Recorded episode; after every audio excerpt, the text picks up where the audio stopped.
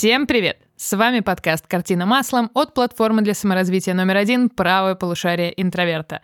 Меня зовут Алена Репина, я искусствовед, и здесь я расскажу вам о художниках и искусстве так, как этого никто не делает.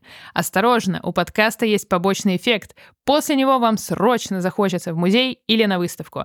А тема нашего сегодняшнего выпуска — что такое видеоарт, зачем его снимать, чем он отличается от всего того современного пласта искусства или, в принципе, от коммерческих видеосъемок, можем ли мы рекламу назвать видеоартом. Эти и другие потрясающие подробности мы сегодня обсудим с вами с неожиданным гостем, но почему неожиданным, а, потому что он еще наши подкасты не посещал, и я не думаю, что вы знаете его в голос и в лицо. Это Алексей Кубарев, старший монтажер нашего проекта, ведет и режиссирует также собственные проекты, поэтому с ним мы сегодня будем, знаете, как по немножко разные стороны баррикад. Я буду с точки зрения теоретической а, смотреть на вопрос видеоарта, а Алексей, Лёша с нами поделится практической частью вот то, что происходит за кадром, то, что происходит на этапе монтажа и своим взглядом, в принципе, на видеоиндустрию. Лёша, привет! Привет, привет. Ты мне когда написала, что тема подкаста будет видеоарт, для меня это стало таким неожиданным вызовом, потому что я такой, так, окей, хорошо, ну вот просто видосы, которые я там монтирую уже много лет, но чем э, вот мои обычные условные YouTube ролики, рекламы можно отделить, считается ли это видео артом. Все видосы, которые я монтировал, э, всякие выпуски на YouTube, рекламы, а с одной стороны это, ну то есть это какое-то творчество, и отчасти это арт, вот в, в, в таком понимании. А с другой стороны, ну, там, если задумываться глубже, то как будто бы и не совсем. И вот мне очень интересно именно с точки зрения услышать от искусствоведа, как вообще, вот в чем отличие любого обычного видео от видеоарта?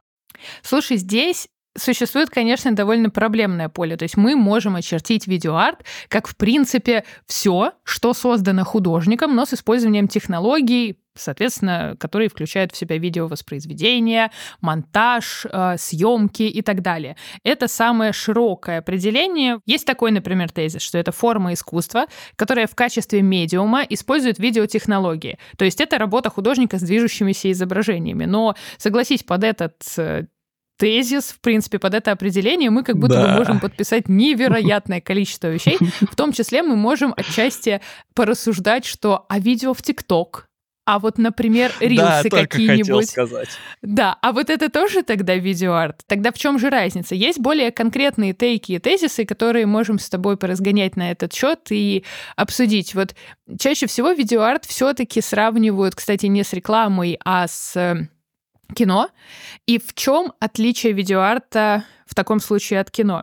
То есть в каждом видеоарте считается, что должна быть проблема, то есть это проблема эстетического, интеллектуального или философского характера, без специальных героев, как в кино, но с их переживаниями и эмоциями. То есть, например, это взгляд от определенного лица или там, допустим, очень субъективная картина мира представлена, или у нас идет, например, рассмотрение вопросов определенного региона. Вот есть замечательное видео артистка, она также фотограф, художница Ширин Нишат. Я помню, что в свое время меня потрясающе просто поразили ее работы. То есть она, знаешь, чего делает? Она делает а, чаще всего многоканальные видеоинсталляции, делит экран на две части. И mm-hmm. вот у нее самая знаменитая работа называется «Турбулент». Она в 90-е годы стала, в принципе, первой художницей, которая заговорила о положении женщины в Иране, на Востоке, она сама в довольно юном возрасте бежала в Америку и, соответственно, развивалась а, там как свободная художница, выйдя из своей культуры, но проблемы, что она рассматривала, до этого в пространство современного искусства не выносились. И то есть э, видео, вот я, уважаемые слушатели, вам всем очень рекомендую его посмотреть. Оно есть в открытом доступе на Ютубе. Невероятно пронзительное.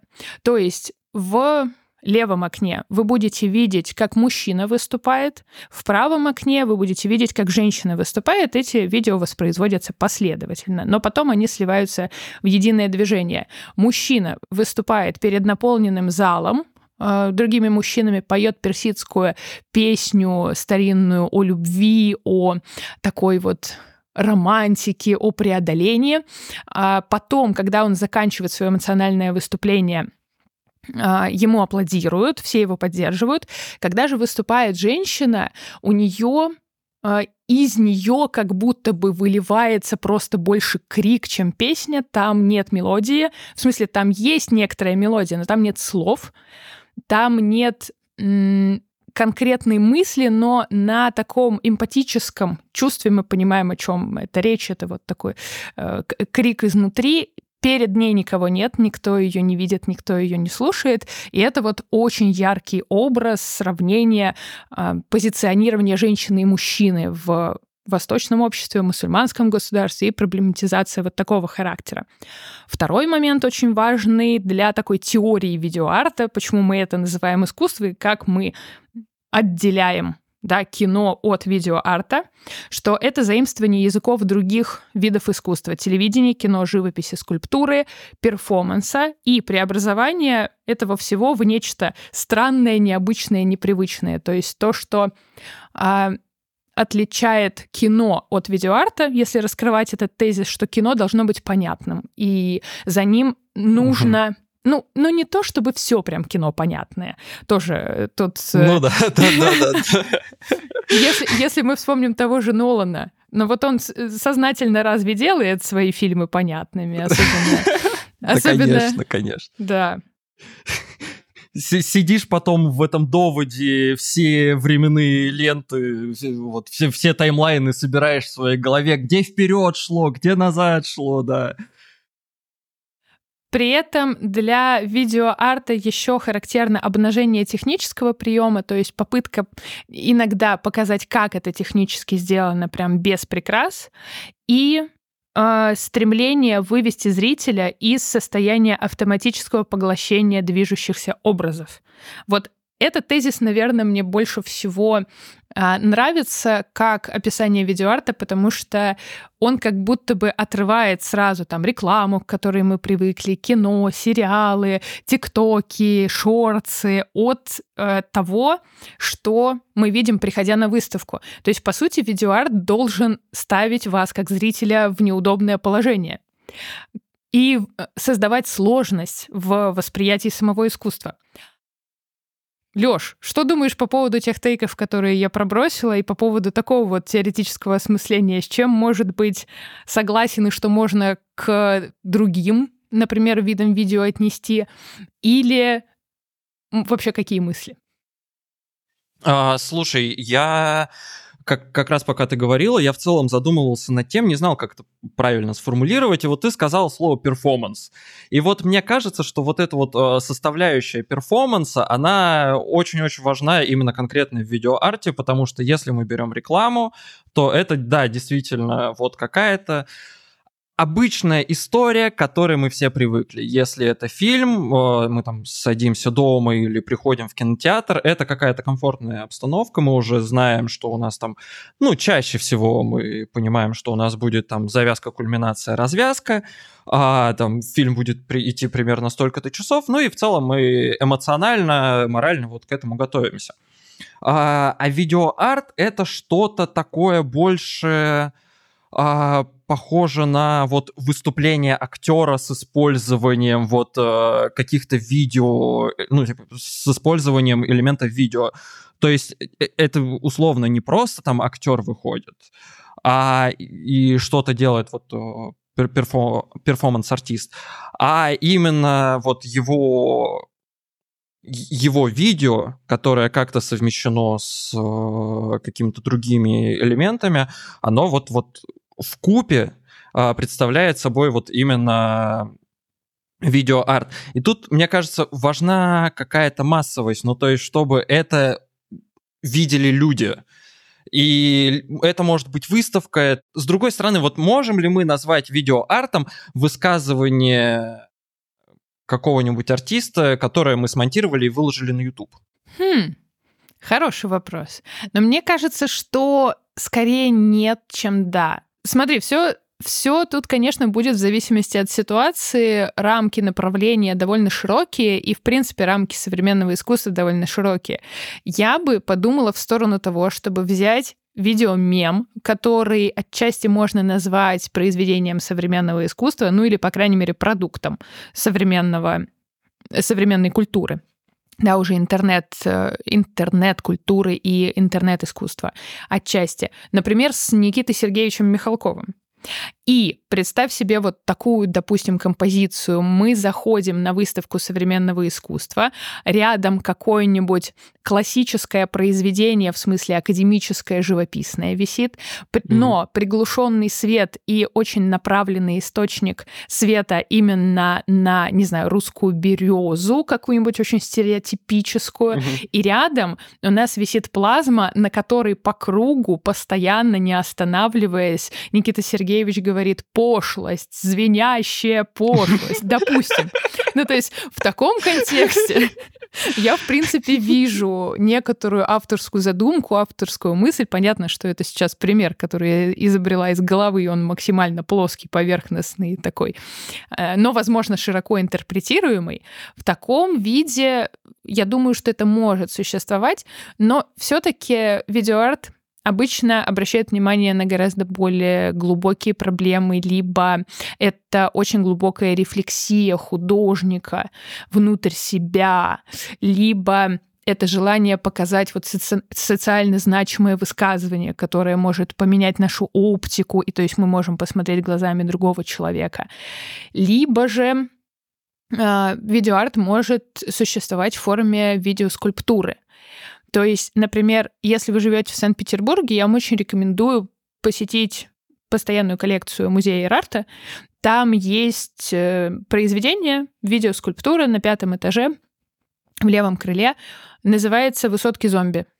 Вот. Дмитрия Булныгина. Что там происходит? Значит, это видео, которое, по сути, не имеет ни начала, ни конца.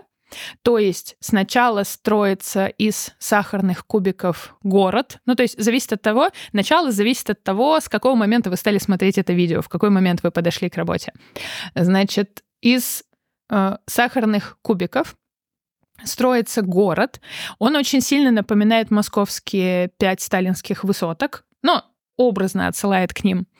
Потом э, как будто бы в чан с этими кубиками доливается вода. Ну, собственно, это и происходит физически.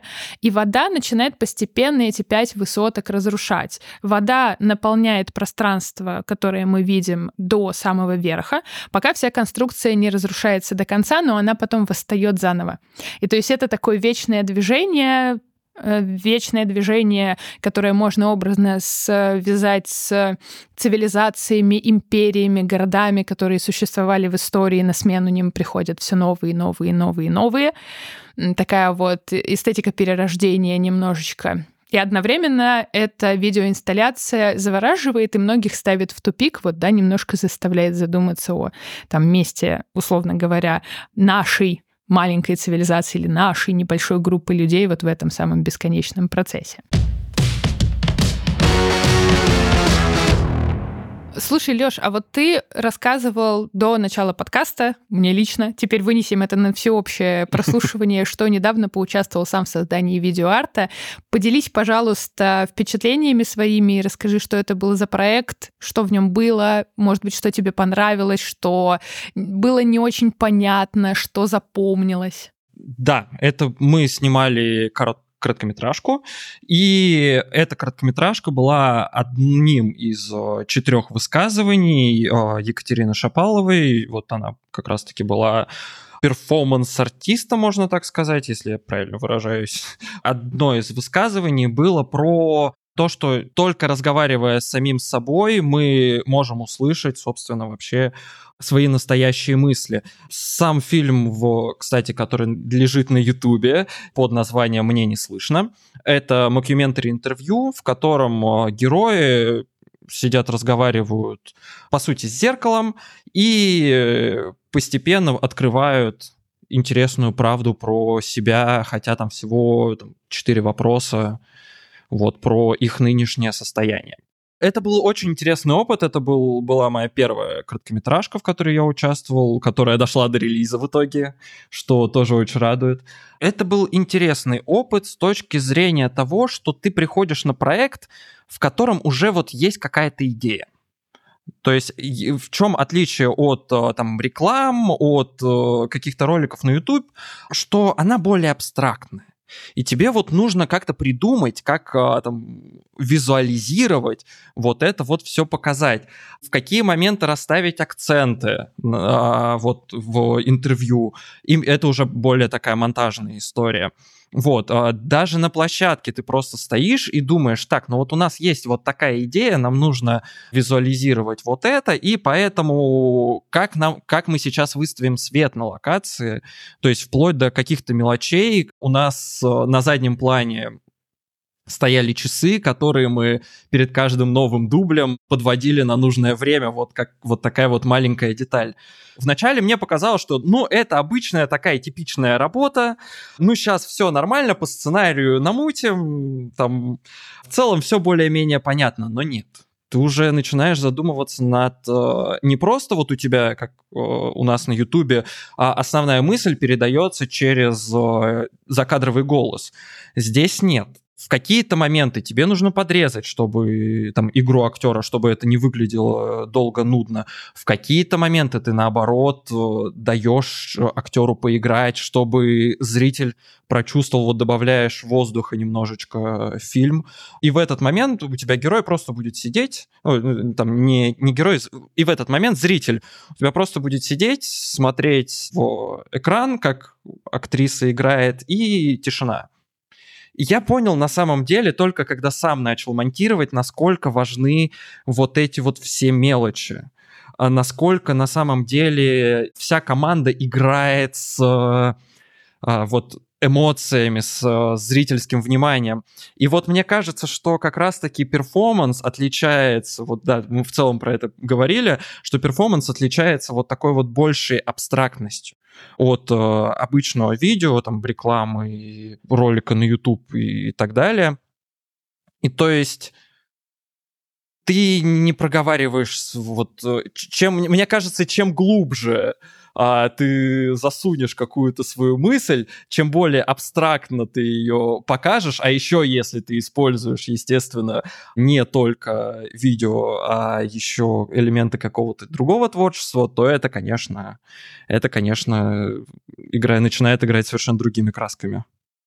То есть вот эта глубина отсылок при их непрочитываемости, в принципе, то, что для тебя показалось наиболее интересным, наиболее важным тоже, да, и вот это внимание к деталям. Да, то есть, когда ты смотришь фильм, самый обыкновенный, ты, да, все мы знаем а, эту шутку со школы про что значит там желтые шторы.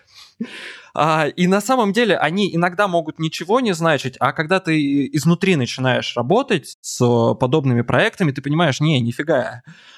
А, оказывается, эти желтые шторы тебе так много всего могут значить.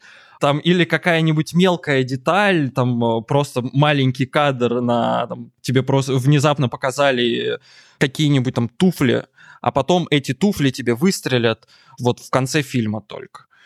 И да, вот эти вот всякие крючки, когда ты расставляешь э, по фильму, это круто, и это да, э, то есть когда ты начинаешь э, работать с этим изнутри, ты понимаешь, что да, вот, э, вот в этом моменте мы заложили какую-то мысль, вот в этом моменте мы заложили какую-то мысль, а, но при этом ты прекрасно понимаешь, что человек, который смотрит твой видеоарт, видео в целом, а, может подумать совершенно о другом, и это нормально. Вот здесь хочу подхватить твою мысль насчет абстрактности, в принципе, высказывания, и с ней мм. абсолютно согласиться, но давай немножко разведем понятие перформанса и видеоарта для того, чтобы оно и у наших слушателей, mm-hmm. у нас тоже не, э, не стало синонимами. Видишь, э, в перформансе, как и Видишь, в перформансе существует огромная проблема. Проблема того, что, во-первых, перформанс можно адекватно наблюдать. Мы обязательно сделаем про перформанс отдельный выпуск, отдельный подкаст. Его можно адекватно наблюдать только присутствуя при его исполнении. То есть, например, художник анонсирует там.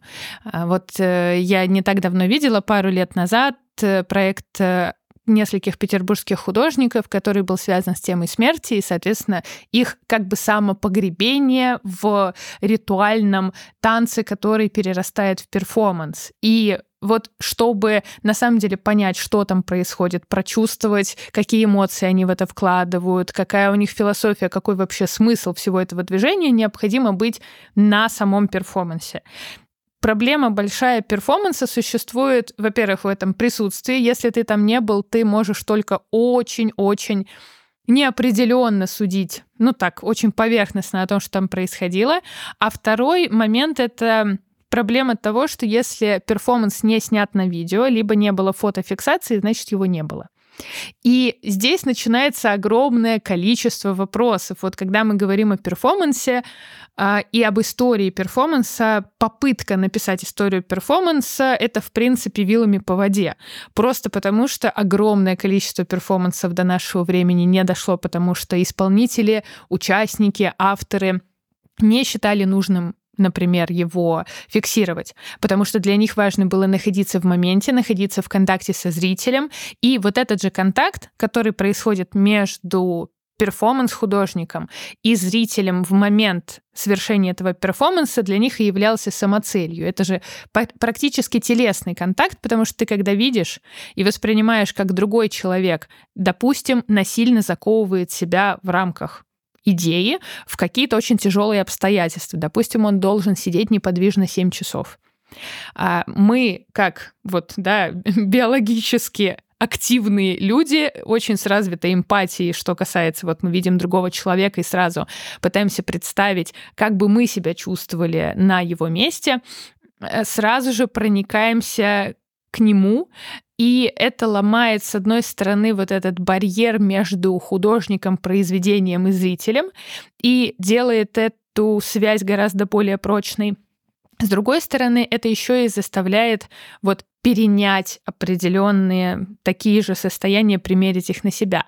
Когда же мы говорим о видеоарте, я слышала от многих своих там, студентов, знакомых, что я вообще не понимаю видеоарт. То есть, ну вот хорошо, художник снял какое-то видео, там есть какой-то смысл, там есть какое-то высказывание, но ведь очень многие художники подходят к созданию видео примерно так же, как к созданию художественного образа там, в живописном произведении, в скульптуре, в тексте. То есть да, он действительно будет очень широкий, очень широко трактуемый. А что значит, там, допустим, что она четки переложила из одной руки в другую? Это библейская отсылка или же это отсылка там допустим, к ее личному жизненному опыту. И вот здесь существует огромная кладезь смыслов, которые мы можем разматывать сообразно своему опыту, сообразно своему уровню насмотренности и так далее. С другой стороны, и в рекламе иногда мы можем это увидеть, но, правда, не в таком, конечно, масштабе как до этого. Слушай, а вот такой у меня к тебе вопрос. Как ты думаешь, когда, в принципе, видеоарт появился? Вот может быть, есть мысли на этот счет, когда художники вдруг решили, что нам недостаточно произведений, живописи, скульптуры, и нам нужно выходить в видеопространство? Хороший вопрос. И скорее всего, скорее всего, видеоарт появился в целом с развитием телевидения. Потому что, ну, насколько... Я, я, если я не ошибаюсь, то изначально у нас появилось телевидение, а потом только возможность записывать видео.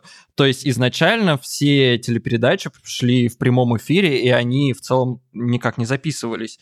И вот я думаю, что где-то там учитывая, что по многим пунктам в целом может подходить под видеоарт, я думаю, что где-то там, да, что-то, какая-нибудь реклама, какое-нибудь высказывание, которое вот как раз-таки транслировалось по допотопному ТВ.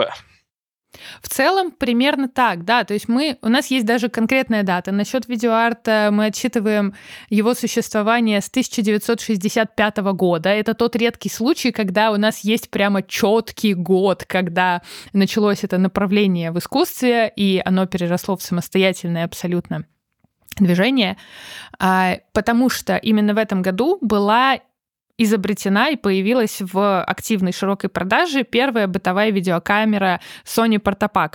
И она стоила сравнительно дешевле, чем профессиональная оборудование у операторов, да, которое использовалось для съемки кинофильмов. Ну вот так, для сравнения, профессиональное оборудование на тот момент стоило около 10-30 тысяч долларов. Ну и, и сейчас, я думаю, что не совру. Да, да, да, да, да. Абсолютно, да. Знаешь, сейчас, сейчас профессиональное оборудование стоит не сильно, ну, может быть, все-таки поменьше, но но тоже как крыло от самолета. Да, и вот э, тут Получается, что видеоарт стал развиваться, когда стала доступна возможность, в принципе, его создавать. То есть вот эта камера Sony, которая стоила по тем временам тысячу-три тысячи долларов по сравнению с профессиональным оборудованием, ну, в принципе, была гораздо более приемлемой и гораздо более удобной. И считается, что весь видеоарт, в принципе, родом из Америки. Хотя он очень-очень быстро распространился по всей Европе, потому что просто ну, в сравнении с тем, сколько часов, сколько времени, сколько э, референсов требуется для того, чтобы создать тоже двумерное произведение, я бы сказала, что видеоарт можно производить быстрее и обрабатывать быстрее. Это не всегда так, конечно, все очень сильно зависит от э, самой идеи, от самой концепции, от того, что за художник подходит к чему. Э, но это то, что мы говорим относительно видеоарта как направления, когда вот именно художник работает над созданием небольшого обычно видео. Одним из первых стал использовать в своем творчестве видеоарт Энди Уорхол, но он снимал не э, всегда короткие видео. Вы, возможно, видели его такую очень поп-культурную историю, когда он э, как будто бы рекламируя бургеры, гамбургеры, в принципе, фастфуд сидит и ест гамбургер и добавляет в него кетчуп, и больше ничего не происходит. Это э, такая, конечно, отсылка ко всему поп-арту, критика общества потребления отчасти, а с другой стороны, паразитирование на нем и продолжение этой идеи. Но у него есть и гораздо более интересные такие высказывания о бесконечности времени, я бы так их назвала. То есть, когда он снимал, например, там 6 часов Empire State Building. Просто просто идет статичная камера, просто съемка, вот что меняется вокруг Empire State Building, да ничего. Да, то есть это, с одной стороны, как будто бы эстетикой, любованием, моментом. Вот можем мы какие-то э, такие смыслы почерпнуть. Если бы это не был Энди Уорхол, человек, который говорил, что все его искусство абсолютно поверхностное и не имеет никаких скрытых смыслов, и это просто такая часть выхваченной реальности.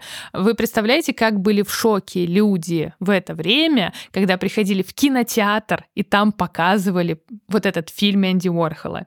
У него есть э, похожая работа, только там э, сон человека человека изображен, вот, то есть просто 8 часов человек спит, ничего больше не происходит в кадре.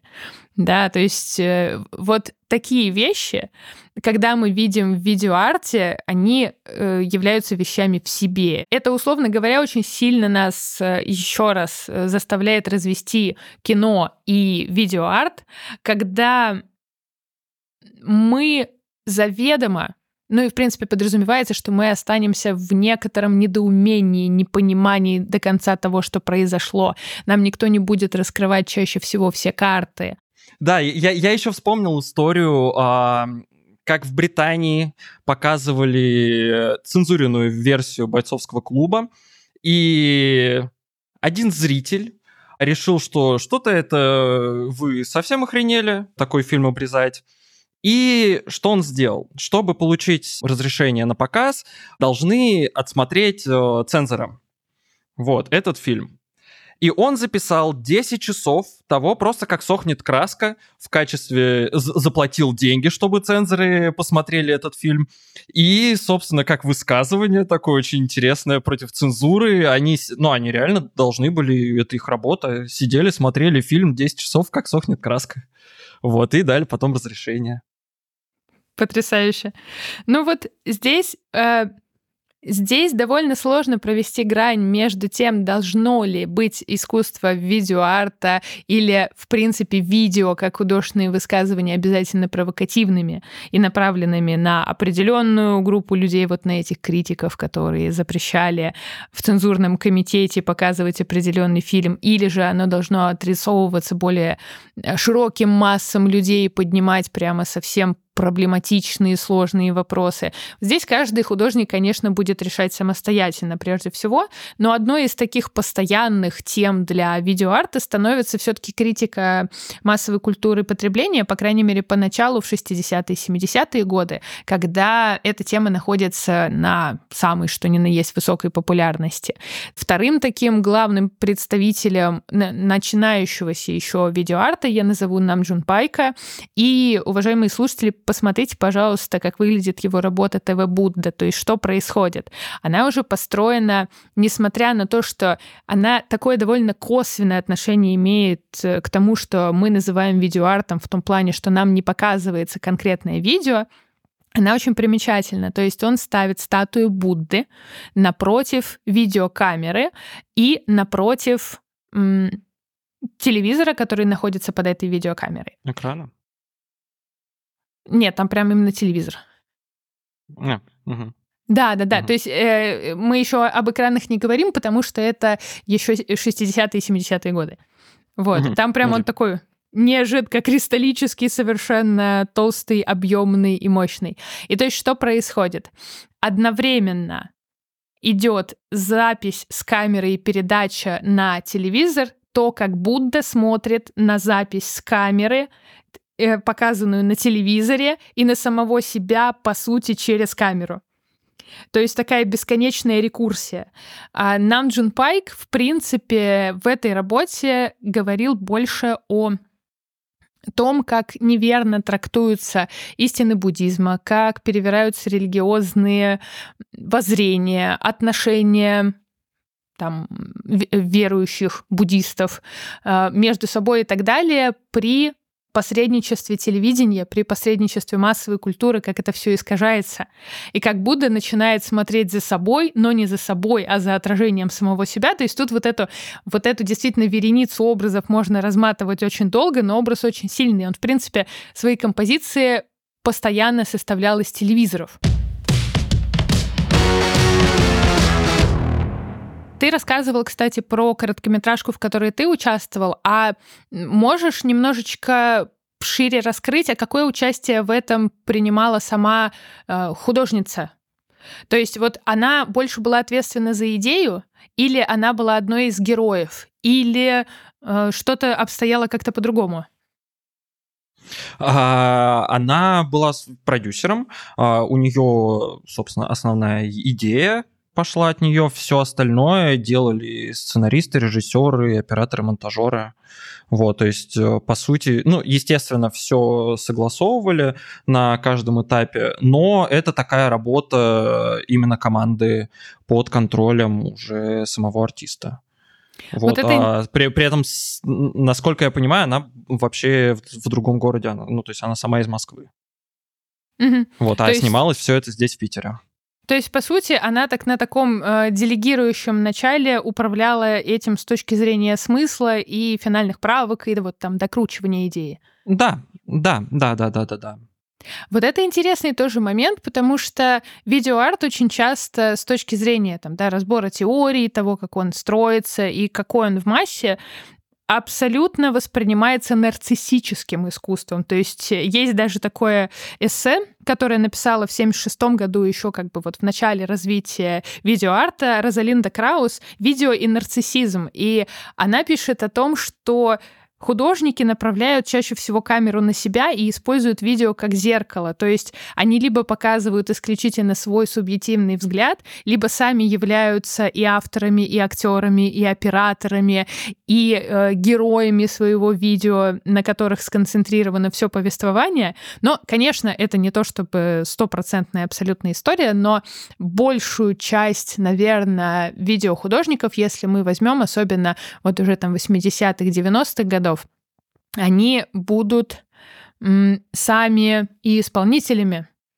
практически полностью своих видео. То есть э, только, наверное, приметой современности, я думаю, что стало то, что художник либо становится продюсером, либо привлекает большую съемочную команду. Я бы сказала, что, наверное, больше в последнее время, в последние лет 20-30 только, то есть уже во вторую такую половину истории развития видеоарта, э, художник может становиться больше на роль продюсера, больше делегировать, больше привлекать профессиональную команду для съемки, профессионально монтировать и так далее. Первые же видео вообще выходили, в принципе, с минимальным монтажом, либо вообще без монтажа единым кадром. И были довольно условны в этом плане. Ну, тут, конечно, мы будем говорить и о технике, о ее возможностях. Естественно, при наличии современных компьютерных программ это становится гораздо более удобно, чем те же 40-50 лет назад. А, но не кажется ли тебе, что если мы тогда почти устраняем художника из процесса производства такого видео, то как будто бы мы немножко отчуждаем его фильм от него самого. Когда мы говорим, что шоураннеры какого вот есть шоураннеры какого-то сериала, мы сразу ассоциируем этот сериал вот с его создателями. И часто мы их и называем как создателями. Э, фильмы, сериала, то есть э, чаще всего фильмы знают по режиссерам. Реже знают там по операторам, э, звукорежиссерам, там и еще реже по монтажерам. Но при этом, мне кажется, что сейчас в целом вся сфера видео становится все более и более сложной. То есть, если раньше у тебя в возможностях а, было вот прямая склейка, а, вот снятый кадр, кадр меняется с другим кадром. Сейчас э, как будто бы все становится несколько сложнее. У нас появляются инструменты в виде нейросетей, в виде дополнительных плагинов, в виде различных разнообразных эффектов. И тут такой вопрос, что, как мне кажется, артист, а, у него, он, ответственен, он ответственен за идею, но у артиста не всегда даже есть понимание, как изнутри мы можем это клево визуализировать. Плюс иногда там те же монтажеры и операторы, но это сами люди творческие. И какие-то свои идеи с точки зрения, вот смотри, вот в этот момент мы можем визуализировать вот так, накинуть такой-то эффект, но при этом артист все равно остается главным как и в фильмах, как и в сериалах, там режиссер. То есть все равно вся главная идея и все правки, весь итоговый результат как раз-таки вот утверждается именно артистом. То, что мы отчуждаем немножечко видеоарт э, от артиста, это нормальная логическая история развития в целом сферы, потому что, ну, сам видеоарт становится сложнее, там просто артисту, который не очень шарит, э, как правильно снимать, как правильно монтировать, потому что, да, современные программы, конечно, ты можешь установить себе, но иногда ты их открываешь и думаешь, о, господи, да тут черт ногу сломит, куда жать, чтобы сделать красиво. И вот нужен человек, который будет понимать, куда надо правильно нажать, чтобы сделать красиво то, что хочет э, вот, собственно, артист. Слушай, ну тут с тобой соглашусь. Это, в принципе, такая э, тема на закрытие некоторых, может быть, определенных вопросов, которые возникают у слушателей, потому что отчуждение процесса создания произведения не равно потеря авторства. И это мы можем видеть на примере огромного количества художников, того же, допустим, Джеффа Кунса. То есть на него очень сильно ругаются за счет того, что он больше менеджер, а не художник. Тем не менее, его коллабы, его э, огромное количество произведений, которые на аукционах уходят за больше, чем 20, 30, 40 миллионов долларов, и то, что он уже в себя вписал, э, как ныне живущий художник, в историю искусства очень плотно, говорит нам об обратном, что все это в порядке, все отлично работает, тем более, что идейная составляющая доминирует над воплощением. Он сам никогда бы не смог отлить из уникального сплава стали и э, сделать работу, которую выполняют для него более 150 человек единолично и создать именно те произведения, которые его концептуальную задумку отражают. Но это, конечно, не умаляет роли исполнителей, которые включены в этот весь ну, процесс, ну, безусловно. Слушай, а вот как тебе кажется, то, что у нас усложняется постоянно видеоарт, то, что э, видеоарт, в принципе, мы видим в разных проявлениях, даже на том же самом Ютубе есть огромное количество художников, которые делятся своими видеоработами.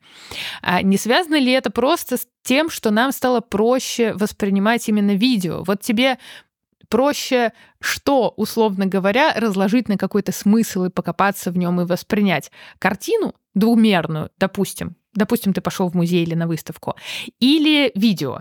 Ой, ну, мне, мне очевидно, все-таки проще работать с видео, потому что, ну, конкретно у меня все-таки больше насмотренности по видео, чем по фото. Это все-таки и с точки зрения создания, и с точки зрения восприятия разные вещи. Я, я вижу кадр, я могу работать оператором, я терпеть не могу фотографировать. Не получается вот у меня. Вот, ну, точнее, получается, но а, я, мне нужно прям очень долго, а, мне нужно очень много времени, чтобы получить хороший кадр.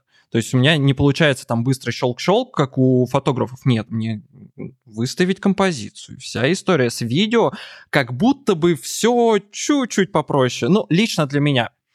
Мне кажется, что у всех по-разному. То есть для кого-то для кого-то проще вообще текст воспринимать, для кого-то проще воспринимать картинку, для кого-то видео. Мне кажется, это все зависит от зрителя все-таки. Слушай, ну у меня, в принципе, сложилось такое впечатление, что поскольку мы потребляем очень много видеоконтента, то нам и видеоарт воспринимать на самом деле проще, чем уже сложившиеся традиционные подходы к искусству, традиционные материалы и прочее, по одной простой причине, что ты тренируешь, что у тебя лучше получается. То есть, мне кажется, э, знаешь, ну, как да, вот да, это да. деление на даже там аудиалов и визуалов, оно только с этим самым и связано, что ты лучше воспринимаешь информацию информацию таким образом, которым ты тренируешься воспринимать информацию постоянно. Если я там 10 часов подкастов в неделю слушаю, то я и лучше запоминаю, соответственно, то, что я услышала просто фоново, допустим, пока иду по улице или пока убираюсь.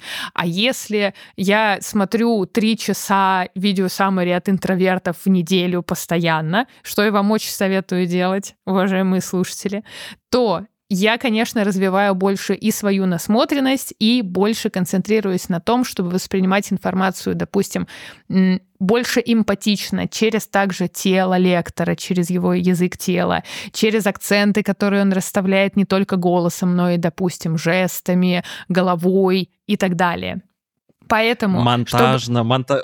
как, когда, когда я монтировал лекции, было очень важно, что в какие-то моменты ты там приближаешь картинку, в какие-то моменты, наоборот, даешь общий план, и таким образом ты подкрепляешь, делаешь, расставляешь акценты в целом в лекции. То есть, э, да, даже просто лекции, где а, лектор сидит, говорит э, в камеру, а, э, вот смены планов, они не просто так это всегда что-то под этим должно быть заложено.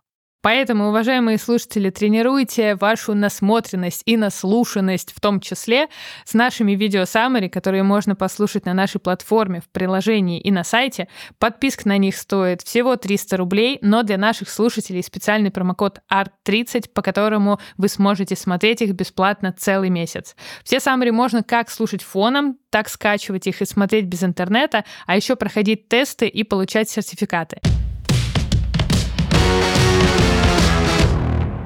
На самом деле, моим самым любимым художником видеоарта и одним из любимейших художников современного искусства является Билл Виола.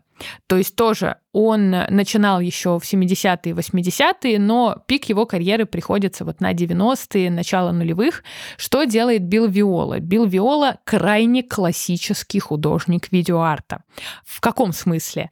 Его произведения представляют собой замедленную съемку воспроизведенных и часто восстановленных произведений искусства прошлого. То есть, допустим, у него очень много отсылок на творчество художников Ренессанса, прото-Ренессанса, на классические сюжеты типа Тристана и Изольды.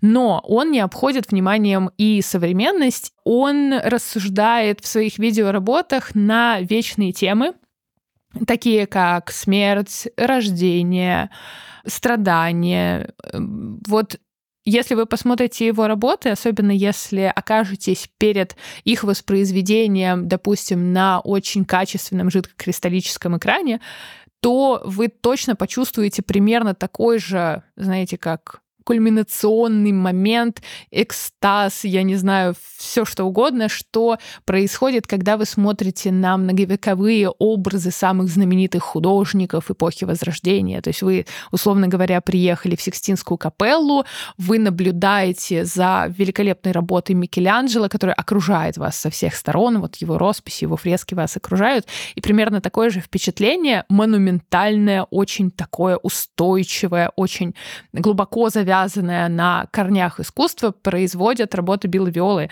Слушай, я была в шоке, когда была несколько лет назад на выставке Билла Виолы, масштабной, что проходила в Москве в Пушкинском музее. Почему я была в шоке? Там была сделана потрясающая приглушенная атмосфера, полумрак царил на всей выставке, огромное количество экранов транслировали его работы, и отдельно показывалось в белом большом зале Пушкинского музея, его работа э, на тему Тристана и Изольды, и огромное количество людей сидели и смотрели очень вдумчиво, сидели на полу, просто стояли, 40-минутное видео. То есть э, в замедленной съемке, естественно, оно в сопровождении музыкальном и в аранжировке определенной, которая этому соответствует, была представлена. Но вот для меня было большим открытием, что видеоработа настолько больше притягивает внимание, чем, например, тот же самый анализ двумерного произведения в Эрмитаже. То есть я очень редко наблюдаю людей, которые задерживаются у одной картины больше, чем там на те же три минуты. Или если мы вспомним, не знаю, был ты на выставке тоже несколько лет назад, в Манеже была выставка нашей российской группы, она работает сейчас э, за рубежом, видеохудожников АЕС плюс F. Был, не, не был? Нет, нет, не был, к сожалению, не был. Это потрясающие тоже. Очень часто они работают э, с либо покадровой съемкой, либо с очень замедленным движением в кадре, в принципе, замедленной съемкой. Потрясающая группа художников. У них очень часто работы растягиваются на 2-3 часа каждая. И вот мне не хотелось уходить с этой выставки. То есть, да, у меня были какие-то, может быть, дела, какие-то мои собственные занятия, которые меня ждали за пределами, но ты как только попадаешь в контакт с этим замедленным видео, располагаешься на, в кресле-мешке и пытаешься декодировать все эти смыслы и образы, которые они туда зашили. А надо сказать о том, что герои АС плюс F вот в самых их известных произведениях вообще никогда ничего не говорят нет никакой речи, все транслируется исключительно на образах. Если вы хорошо разбираетесь в традиционном искусстве, то вы там заметите огромное количество отсылок к средневековой гравюре, к маргиналиям, периодически к образом классицизма, работам Пуссена, работам греческих мастеров, античности, но и к современной интернет-культуре тоже можно очень много всего увидеть. Там есть эстетика перевернутого мира, когда они полностью переиначивают знакомый сюжет в совершенно непривычные обстоятельства. То есть там, например, очень много тем, связанных с противостоянием женского и мужского миров. А, подчеркнутая эстетизация и сексуализация каждого из образов часто присутствует, которые представлены. То есть это максимально такое идеальное выхолощенное пространство традиционного искусства с образами, которые должны быть а, практически совершенно нереалистичными, но при всей их нереалистичности они как будто бы очень соотносятся вот с тем, что мы видим вокруг нас. Видел ли что-нибудь из работ АЕС плюс F? Нет, нет, нет, к сожалению, не видел совершенно. Вот, вот тебе ты, домашнее ты говоришь, задание. Был, был, был ли я на выставке пару лет назад? Я пару лет назад только в Питер переехал. Тоже верно, тоже верно. Вот. А, вообще, слушай, возвращаясь к теме того, что люди там по 40 минут, по часу, по, по несколько часов стоят и наблюдают за видео, немножечко отходя от темы, мне на Новый год подарили лавалампу. И черт возьми, я вот э, последнюю неделю я могу по полчаса сидеть и залипать просто в лава-лампу, у меня останавливается вся работа, и ты что-то сидишь, смотришь, думаешь. Ну, то есть, мне кажется, это тоже как пример того, что что-то двигающееся в целом э, просто дольше держит внимание. Uh-huh, uh-huh. Вот. И получается, что, ну, тебе ты видишь, что что-то изменяется, у тебя появляется интерес а, посмотреть, что же будет дальше, и дальше все зависит только от того, насколько ты усидчивый, насколько тебе, насколько ты долго сможешь вот это вот все смотреть потому что, ну, лично мне там нравятся какие-нибудь нудные фильмы по три с половиной часа, а кто-то, кому-то там полтора часа высидеть тяжело на фильме, это тоже от человека зависит, и от, мне кажется, еще и от атмосферы, ну, то есть а, сидеть там дома, смотреть какой-нибудь видеоарт на несколько часов, конечно, это будет очень нудно. Вот. А когда ты приходишь на выставку, то ты просто уже изначально в такой атмосфере. Да, и ты садишься, смотришь, ты в это все погружаешься. Это, знаешь, это как вот эти вот все видосы про вышел в переходе играть там э, знаменитый на весь мир скрипач, и люди проходят э, мимо, и даже никто не обращает внимания, только одна бабуленька там остановилась и послушала. А мое мнение касательно всего этого, ну, для всего есть свое время и место. То есть я, я тоже, я иду в переходе там в наушниках по своим делам, у меня, ну, я, естественно, я не буду обращать внимание, кто там что играет. А когда ты приходишь там на музыкальный концерт, ну, естественно, ты изначально готов, вот, настроен слушать там долго-долго произведения очень крутых музыкантов. И вот с видеоартом такая же история, что когда ты приходишь на выставку, там же работает э, как раз-таки не только само видео, а атмосфера, в, как, в какую обложку вот все это видео было э, помещено. Ну, то есть, если мы просто бы показали там, на телевизоре Будду, это бы ничего нам не сказало. А Будда, который смотрит на Будду, который смотрит на Будду, это уже что-то более интересное. То есть, у нас появляется вот больше контекста, больше вот этой вот атмосферы, плюс еще то, что ты говорила, что приглушен свет, все, вся, все вот эти истории, они же тоже очень сильно влияют на то, насколько ты долго сможешь вообще удерживать внимание. Абсолютно согласна. Когда вы, уважаемые слушатели, приходите на любую выставку или воспринимаете любое произведение искусства там, в том же самом музее, всегда, даже не осознавая этого, вы находитесь под влиянием всей той окружающей атмосферы, которая действительно выстроена либо специально таким образом, который показывает произведение в выгодном ключе и концентрирует ваше внимание на нем. Либо так исторически сложилось. Условно говоря, вот если вы даже ходите просто в Эрмитаж, вы можете ощутить огромную разницу в восприятии произведений, когда вы перешли из старого здания Эрмитажа в новый Эрмитаж. Новый Эрмитаж — здание специально построенное и спланированное как экспозиционное пространство, как музей. В нем никогда не жили, появилось оно и построено было только уже в середине XIX века именно специально как музейные помещения, поэтому стены там оформлены очень лаконично, декор уведен максимально вверх, он максимально отстоит от произведений. И световые окна, которые там действительно очень такие масштабные, они помогают нам лучше воспринимать произведение искусства не в свете электрических ламп уже сейчас, а тогда, соответственно, свечей, но э, с использованием условно говоря, экономии, при использовании экономии ресурса и более э, такого натурального, естественно, освещения. Вот то же самое всегда мы наблюдаем и на выставках. Приглушенный свет, определенный запах, определенные звуки, которые вы слышите, а, определенно подобранный диван именно такой формы часто даже имеет значение. И такие нюансы вы всегда сможете различать погрузившись в искусство.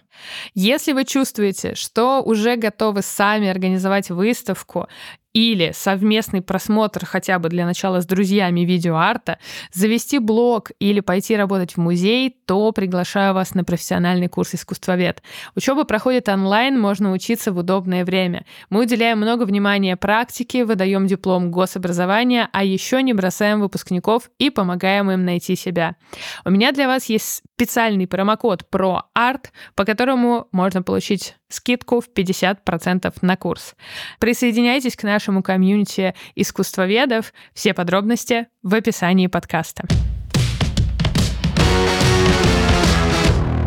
Мне в целом очень нравится, там, когда там в фильмах я, окей, более-менее разбираюсь и вот э, могу прям очень четко отслеживать э, какие-то такие моменты, когда вот э, крючки, которые тебя оставляют создатели.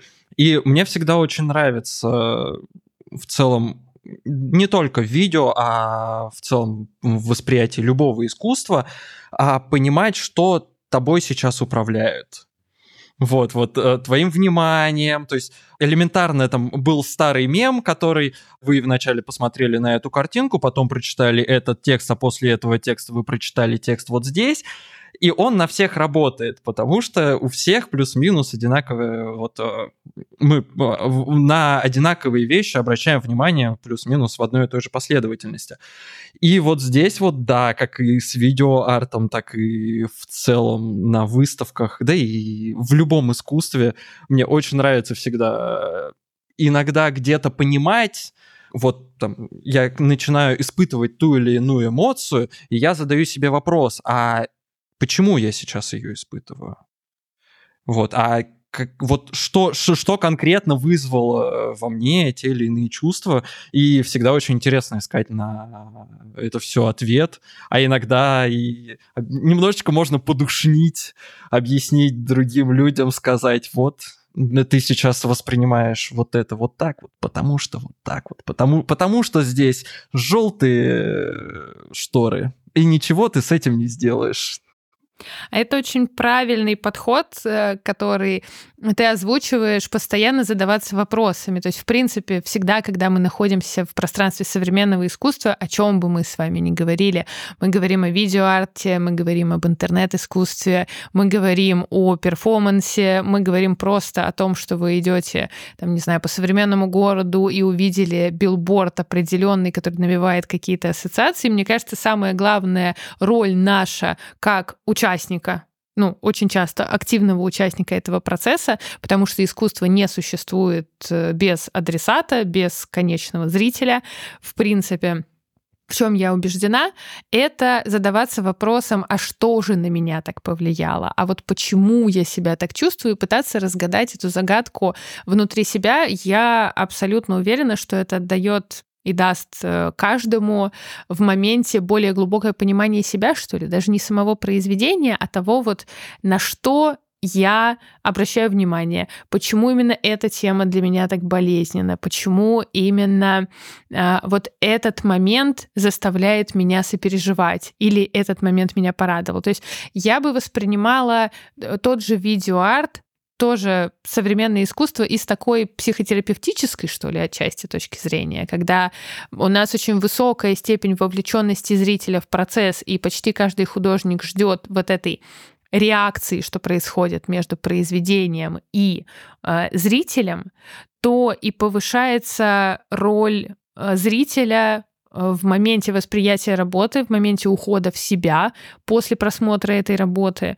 Я бы вот так сказала. Вот можешь ли ты согласиться с тезисом, что восприятие искусства, ну и в принципе, вот да, э, видеоарта это тоже своеобразная психотерапия. Лично для меня это музыка, которая вообще постоянный спутник моей жизни, и да, слушая определенные треки, ты можешь, слушая определенные тексты, ты начинаешь э, иногда понимать, что конкретно здесь хотел сказать автор, а иногда какая-нибудь определенная строчка тебя натолкнет на совершенно другие мысли о своей жизни, о своем положении и так далее, и так далее. И вот да, да, мне кажется, что в целом э, искусство это отличный инструмент для познания себя. Есть фильмы, которые там, лично я не досмотрел, потому что мне было очень тяжело.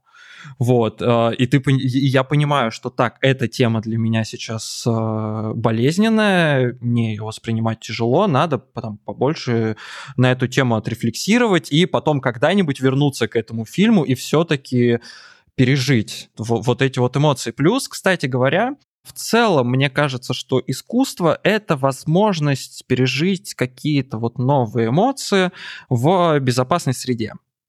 То есть вот как мы можем а, смотреть хорроры и в целом получить какие-то новые мысли, новые идеи вот в безопасной среде, когда ты в целом тебе ничего не угрожает, но при этом ты можешь а, себя поставить в ту или иную вот ситуацию. Мне это на самом деле еще и в жизни довольно сильно помогает, когда ты сталкиваешься с какими-то новыми эмоциями, там э, переживаешь разрыв, думаешь, ну ничего, в целом фильмов про разрыв я посмотрел уже много, в целом эти эмоции для меня не новые, нормально, сейчас переживем.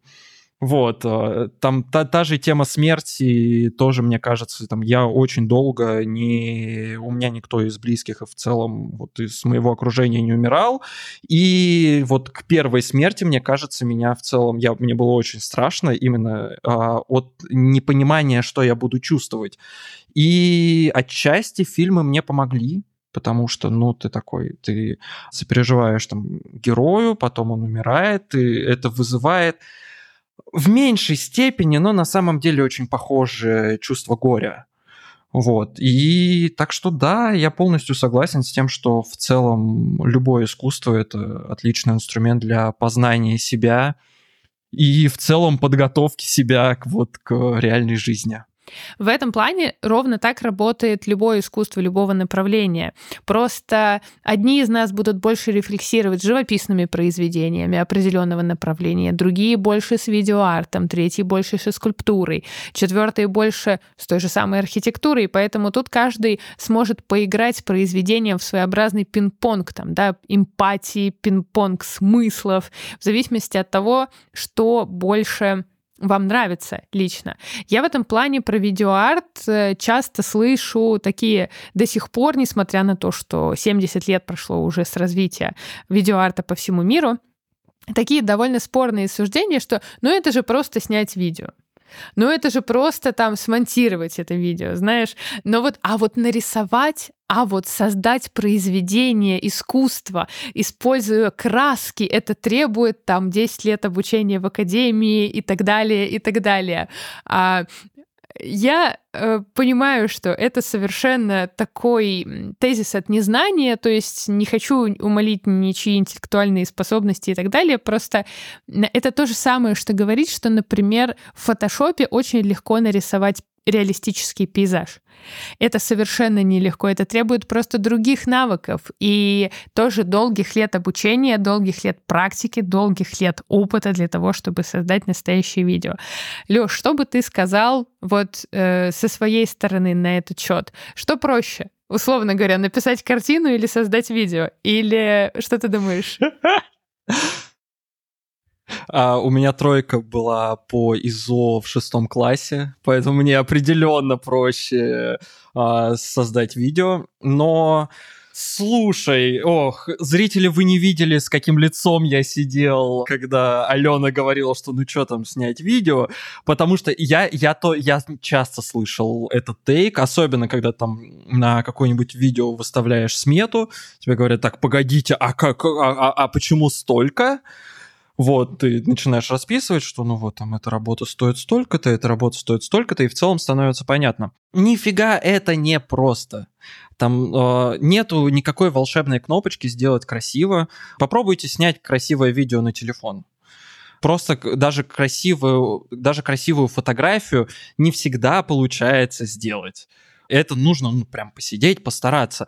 На самом деле, а, возвращаясь про незнание, действительно, я встречал людей, которые вообще, когда ты говоришь, что я работаю монтажером, они даже не задумываются, что а видео вот эти вот на ютубчик, которые они смотрят, ну, вообще-то есть отдельный человек, который сидит и это монтирует. Вот, а да, люди в целом не часто понимают, особенно если не погружены вот в сферу создания видео, что за этим стоит. А за этим стоит на самом деле очень много насмотренности, очень много технических знаний, а, начиная от просто у камеры есть настройки яркости, и их три штуки и все они меняют яркость по-разному. И нужно разбираться, нужно понимать, как это сделать. А еще разная настроечка может тебе давать разный эффект, который будет по-разному влиять на зрительское внимание. И там определенные эффекты ты можешь использовать не просто так сложилось, а не бака фича. Это я так задумал. А, и поэтому, ну, сказать, что видео, что это ерунда, просто сняли, ну, посмотрите на бюджеты фильмов. Вот. Даже короткометражных, каких-то хороших, там меньше условных 100 тысяч рублей они не стоят, и то это очень-очень-очень сжатые такие истории, особенно когда это, ну, действительно ты видишь качество. Так что да, я не очень, я абсолютно не согласен с тейком, что видео снять это что ерунда, вот нарисовать рисунок это другое. Нет, то же самое можно сказать про музыку, то же самое можно сказать про танцы. Да что, ты просто выходишь и двигаешься под такт музыки. Ну а это ты научись так правильно двигаться. Вот. И говорить, что что-то сделать проще, что-то сложнее, в целом, мне кажется, не очень корректно. Все сложно. Во всем нужна идея, во всем нужны знания, как-то все технически реализовать, поэтому, ну, как-то так знаешь, как правильно двигаешься, правильно будет, да, вложи э, 10 тысяч человека часов в прокачку определенного навыка, и у тебя это обязательно получится. А, абсолютно с тобой да, солидарна да. насчет того, что не стоит недооценивать работу с видео. До сих пор, к сожалению, слышу часто и вижу такую стигму на, в принципе, современном искусстве, на интернет-искусстве, на видеоарте, что, ну, это же просто, это же вообще любой может сделать. Абсолютно не стоит стоит обесценивать тут работу ни художников, ни исполнителей, если они привлекаются, соответственно, технических специалистов. Это всегда очень комплексная и сложная история. С этим мы вас оставляем постепенно на подумать, на порефлексировать. Если вы заинтересовались темой видеоарта, я вам всячески советую прочитать, например, из книг. Главу э, книги Екатерины Андреевой «Постмодернизм», глава картины виртуальной реальности видеоарт 1980-х годов и книгу Александры Першеевой «Видеоарт. Монтаж зрителя». Кроме того, советую вам посмотреть и наших э, современных соответственно, художников видеоарта, так же, как и уже корифеев российского видеоарта. Возможно, если вы еще не очень хорошо разобрались в зарубежном видеоарте, может быть, вам из-за схожий с нашим пониманием действительности образности больше зайдет именно русский видеоарт. То есть из корифеев это Андрей Монастырский и Дмитрий Гутов, например, и также группа «Синие носы» и группа «Провмыза». Вот у последних, у группы Провмызы потрясающие такие депрессивно одухотворенные съемки, очень качественный монтаж, очень действительно такая лирическая история, которая заставляет погрузиться надолго в размышления. Есть и, конечно, среди молодых и новых художников некоторые довольно заметные имена. Например, Дмитрий Филиппов, Николай Смирнов и Антонина Брайвер. То есть это молодые художники, которые продолжают развивать э, границы и расширять границы видеоарта. Но э, тут Понимаете как? Художников действительно великое-великое множество, и тех, кто работают в видеоарте сейчас тоже довольно много. Я не могу сказать, что видеоарт в отличие от того же стрит-арта, отошел из плоскости актуального искусства, поэтому если вы хотите более глубоко смотреть на мир современного искусства и ориентироваться в выставках, ориентироваться в том, как вообще наша культура сегодняшнего дня отражается в искусстве, то видеоарт — это явно та глава окружающего мира, с которой точно стоит познакомиться. Спасибо большое, Лёша, что сегодня мы с тобой поговорили о видеоарте, обсудили некоторые сложности, как понятийные, так и технические, и познакомились, в принципе, познакомили наших слушателей шире с этим направлением с, и с технической точки зрения, и не с технической, а с теоретической. Попробовали наметить такие более четкие границы. Хочешь ли сказать какое-то напутственное слово? Я вообще хотел сказать просто спасибо, что пригласила. Вот, э, за, спасибо за замечательную беседу. Ну, а если какое-то напутственное слово... Мне кажется, что видеоарт, в целом видео это это один из инструментов, который можно использовать. Он может быть как самостоятельным инструментом, так и э, одним из. И вот сейчас уже такое время, когда мы видим, что там все а, революционные вещи, революционные открытия а, у нас чаще всего случаются где-то на стыке наук. И вот точно так же и с искусством. Мне кажется, что все самые крутые штуки, которые а, мы сейчас можем получить, это уже не какое-то направление в чистом виде. Ну, то есть, по понятно, в чистом виде мы все еще можем, эта тема еще не исчерпана, но как будто бы сейчас при смешении каких-то вот разных направлений а, мы получаем вот новые какие-то крутые вещи, крутые, крутой видеоарт. Ну и само видео может выступать отличным инструментом для того, чтобы держать внимание. Вот так вот, если подумать, то это, вероятно, один из таких самых ярких инструментов, как мы можем держать внимание, помимо там, то есть если мы сравниваем там с музыкой, с просто изображением статичным, то как будто бы да, это возможность показать историю, показать что-то абстрактное либо конкретное и в целом передать мысли, вот, свои мысли артиста. И это не, и это не всегда что-то должно быть сложное на самом деле. Иногда даже вот с простыми прямыми склейками, когда у нас один кадр меняется другим кадром, там с элементарной съемкой, просто за крутой идеей, иногда не так важна реализация в целом. Есть довольно простые вещи, которые можно сделать круто. Спасибо большое, Леша, что пришел. Уважаемые слушатели, пишите, пожалуйста, в комментариях своих любимых художников видеоарта. Возможно, мы в будущем сделаем отдельные выпуски с разбором их творчества. Конечно, мы сегодня многих не упомянули, но это не потому, что мы такие нехорошие, а потому что хотелось сконцентрироваться на некоторых важных основных моментах и больше разобраться в теории видеоарта.